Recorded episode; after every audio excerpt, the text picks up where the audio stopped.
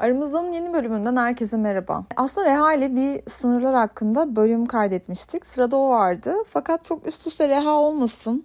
Bir de biz arada bir özleşiyoruz. Benle bir özlem giderin diye. Araya kendimi sakıştırayım dedim. Ama bu ara e, sanki epeydir konuşamıyor gibi hissediyoruz zaten. Yeni gelen bir mesajla birlikte e, sizi güncellemediğimi fark ettim. E, bırakın peşimi demek için bölümü açtım diyormuşum. Şimdi bu Yalnızlığa Veda Partisi çok dinlenen bir bölüm olmuştu zaten. Benim depremden sonra aldığım karardan sonra peki neler oldu? E tabi depremden sonra artık yalnızlığı o kadar da savunmayacağımı söylemiştim. E, yalnızlığa tutunmayacağımı, benim yalnızlıkla işimin bittiğini söylemiştim. Böyle hissettirdiğini söylemiştim. Hala öyleyim. Hala yalnız olmak istemiyorum. Fakat bu bekarlığa veda partisinden itibaren neler değişti?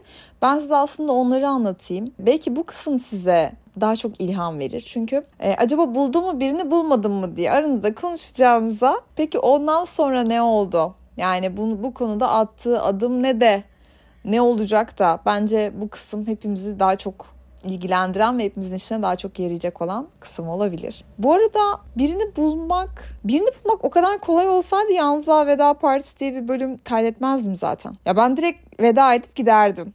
Önce bir tören yaptık biliyorsunuz vakit kazanmak için. Neyse. Ee, şimdi bu kararı almak, bu kararı sesli olarak kendine söylemek, içinden geçirdiğin zamanlardan çok farklı oluyor. Öncelikle kendine olan saygından dolayı bu karardan dönmek istemiyorsun. Çünkü e, bunu çok net, bu çok kesin almıştım bu kararı. Bunu çok iyi hatırlıyorsun. E, ruhunun buna ihtiyacı vardı. Bunu çok iyi hatırlıyorsun. Peki bundan sonra nasıl davranacaksın? Asıl önemli olan bu.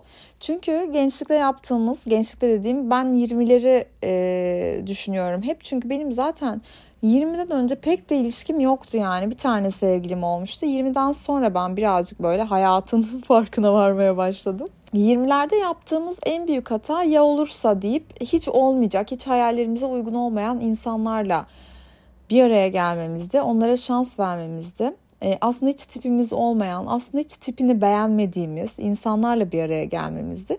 Tipini beğenmek evet önemli çünkü e, çok sevdiğim bir evlendirme programı sözü vardır. Ruhlar aleminde yaşamıyoruz. Esra Hanım, ruhlar aleminde yaşamıyoruz arkadaşlar. Tabii ki tipi önemli.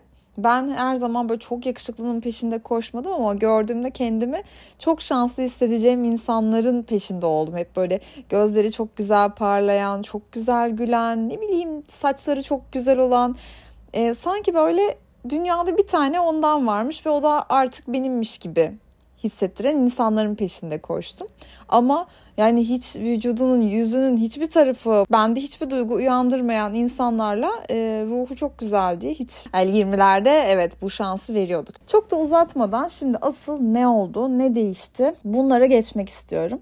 Biliyorsunuz artık herkes, her bekar kadın çok iyi biliyor ki artık erkekler ilişki istemiyor. İlişki içinde olmamanın da ne kadar rahat olduğunu, her şeye erişimin ne kadar kolay olduğunu fark ettiklerinden beri ilişki istemiyorlar. Ve onların da ilişki istememek hakkı tamam ama ne zaman hakkı biliyor musunuz? Bunu çok dürüstçe daha en başında söylediklerinde hakkı.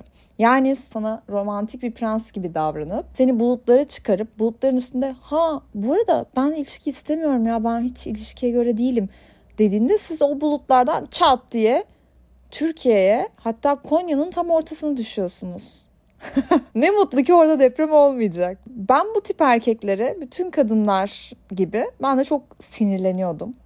Bunu nasıl yaparlar? Bu nasıl bir bencillik? Yani bulutlara çıkana kadar hiç mi aklına gelmedi senin ilişki insanı olmadı? Merhaba merhaba ben ilişki düşünmüyorum demen gerekiyor. Ben bu kararı aldıktan sonra e, bu cümleyi duyduğum çok saçma bir an oldu. Yani gerçekten bir ilişkinin ortasındayız. Akşam yemeği yiyoruz. Ve karşımdaki kişi bana dedi ki ya ben bu arada yalnızlığı çok seviyorum ve bir ilişkimin olmasını istemiyorum. Sen ne düşünüyorsun bu konuda? Yalnızlığı mı seviyorsun? Beni görünce mi yalnızlığı sevmeye karar verdin? Arkadaşlar gerçekten sinir bozucu. Ama o dönem bunu da yaşadım. Bir ilk önce şok oldum. Nasıl yani? E şu, şu an burada buraya gelene kadar hiçbir an yalnızlığı çok sevmiyordun ve yalnızlığa tutunmamışsın da şu an mı? Yani şu an mı gerçekten? Bu şu an üçüncümüz yalnızlık mı? Senin yalnızlık sevgin mi gerçekten? Masada yanımızda mı oturuyor bu? Ben de ona dedim ki yani normalde eskiden aklımıza gelen şey neydi? Cool mu takılmalıyım? Aynen ben de istemiyorum mu demeliyim? Trip mi atmalıyım? Küsmeli miyim? Masayı mı terk etmeliyim yoksa şehri mi terk etmeliyim?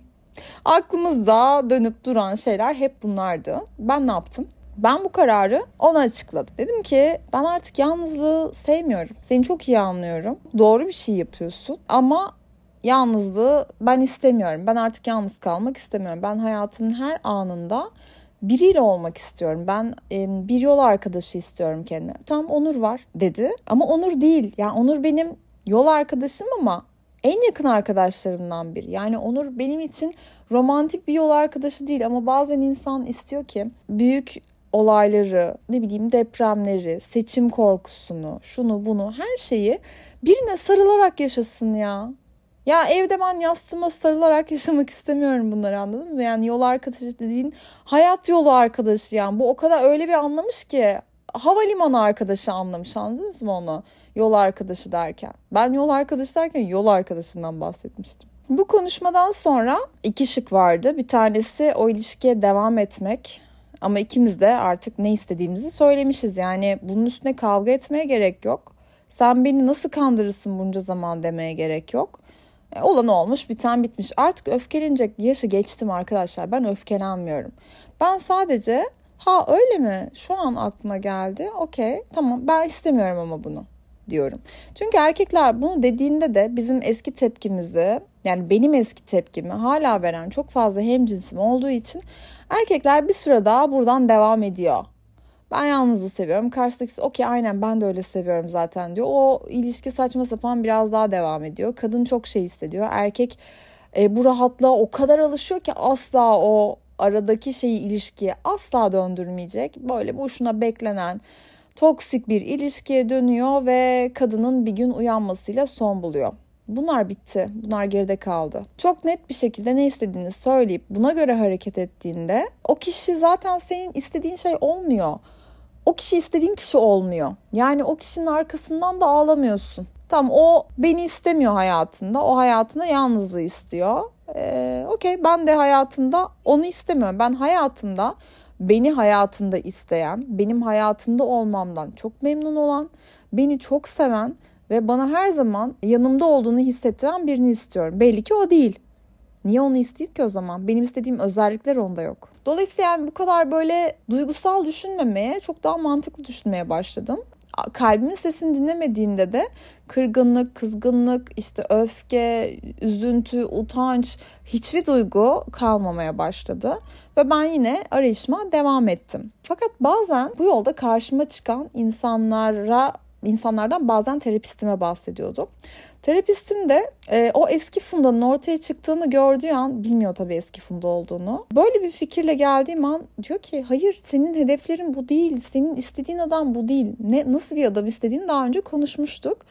Bununla hiçbir alakası yok. Bana bunu çok net bir şekilde söyleyerek ki kız arkadaşlar birbirine bunu söylemez. Kız arkadaşlarım hiçbiri söylemedi. Ben de o bana bunu her söylediğinde evet ya ben aslında hedefimden çok uzaktayım şu anda.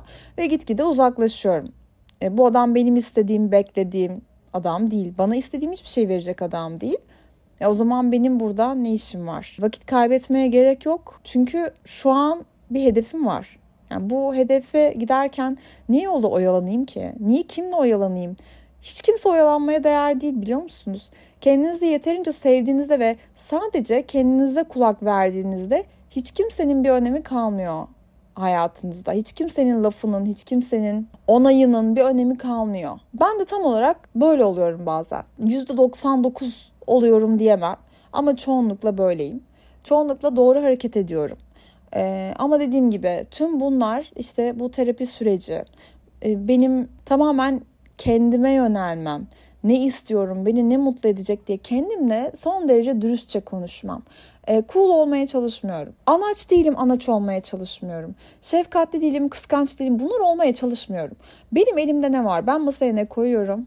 Masaya neyin konmasını istiyorum? Ben sadece dürüst bir şekilde ne istediğimi ve ne hedeflen ne hedeflediğime odaklandım. Bu noktada tabii ki gittiğim her yerde bir sürü insanla tanışıyorum.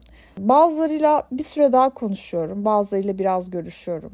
Ama bir noktada hangisinin gerçek, hangisinin kalıcı, hangisinin geçici olduğunu uzun vadede görmediğiniz için bilmiyorsunuz. Ama o an için e, belki yanlış zaman doğru insan. Bunu bana çok eski bir sevgilim söylemişti. Biz birbirimizi çok seviyorduk ama çok yanlış bir zamanda birlikteydik ve yürümüyordu. E, o da bana doğru insan yanlış zaman demişti. Hakikaten bazen öyle oluyor. Ama bu noktada o ilişkiyi de bırakıp gitmeniz gerekiyor. Doğru zamana kadar birbirinizi sıkı sıkı tutmamalısınız bence. O yüzden ben hani bu tanıştığım insanlar gelecekte başka bir şey mi dönüşür bilmiyorum. Ama benden şu an istedikleri şey benim verebileceğim şey değil. Benim onlardan istediğim şey de bazen onların verebileceği şey olmuyor. O yüzden yollarımız ayrılıyor. Net konuşamıyorum artık. Hakikaten akışta olmaya çalışıyorum e, akışta ve her şeyin farkında olmaya çalışıyorum. Belki bu size bu yolculukta ne hedefliyorsanız hani benim için bir yol arkadaşı hedef ama senin için belki iş, senin öbürü için e, eğitim, öbürü için başka bir şey. Yani bu hedef neyse sen hedefine tamamen odaklandığında yolda karşına çıkan engellerin ya da hayal kırıklıklarının hızını kesmesi gibi bir şey söz konusu olmuyor. Hızın hiç kesilmiyor. Motivasyonun hiç eksilmiyor. Sen bir gün o hedefe ulaşacağını çok iyi biliyorsun. Çünkü artık kafan sanki her zamankinden daha fazla çalışmaya başlıyor. Aramızdan bu bölümünden şimdilik bu kadar. Umarım bölümü sevmişsinizdir. Hepinizi öpüyorum.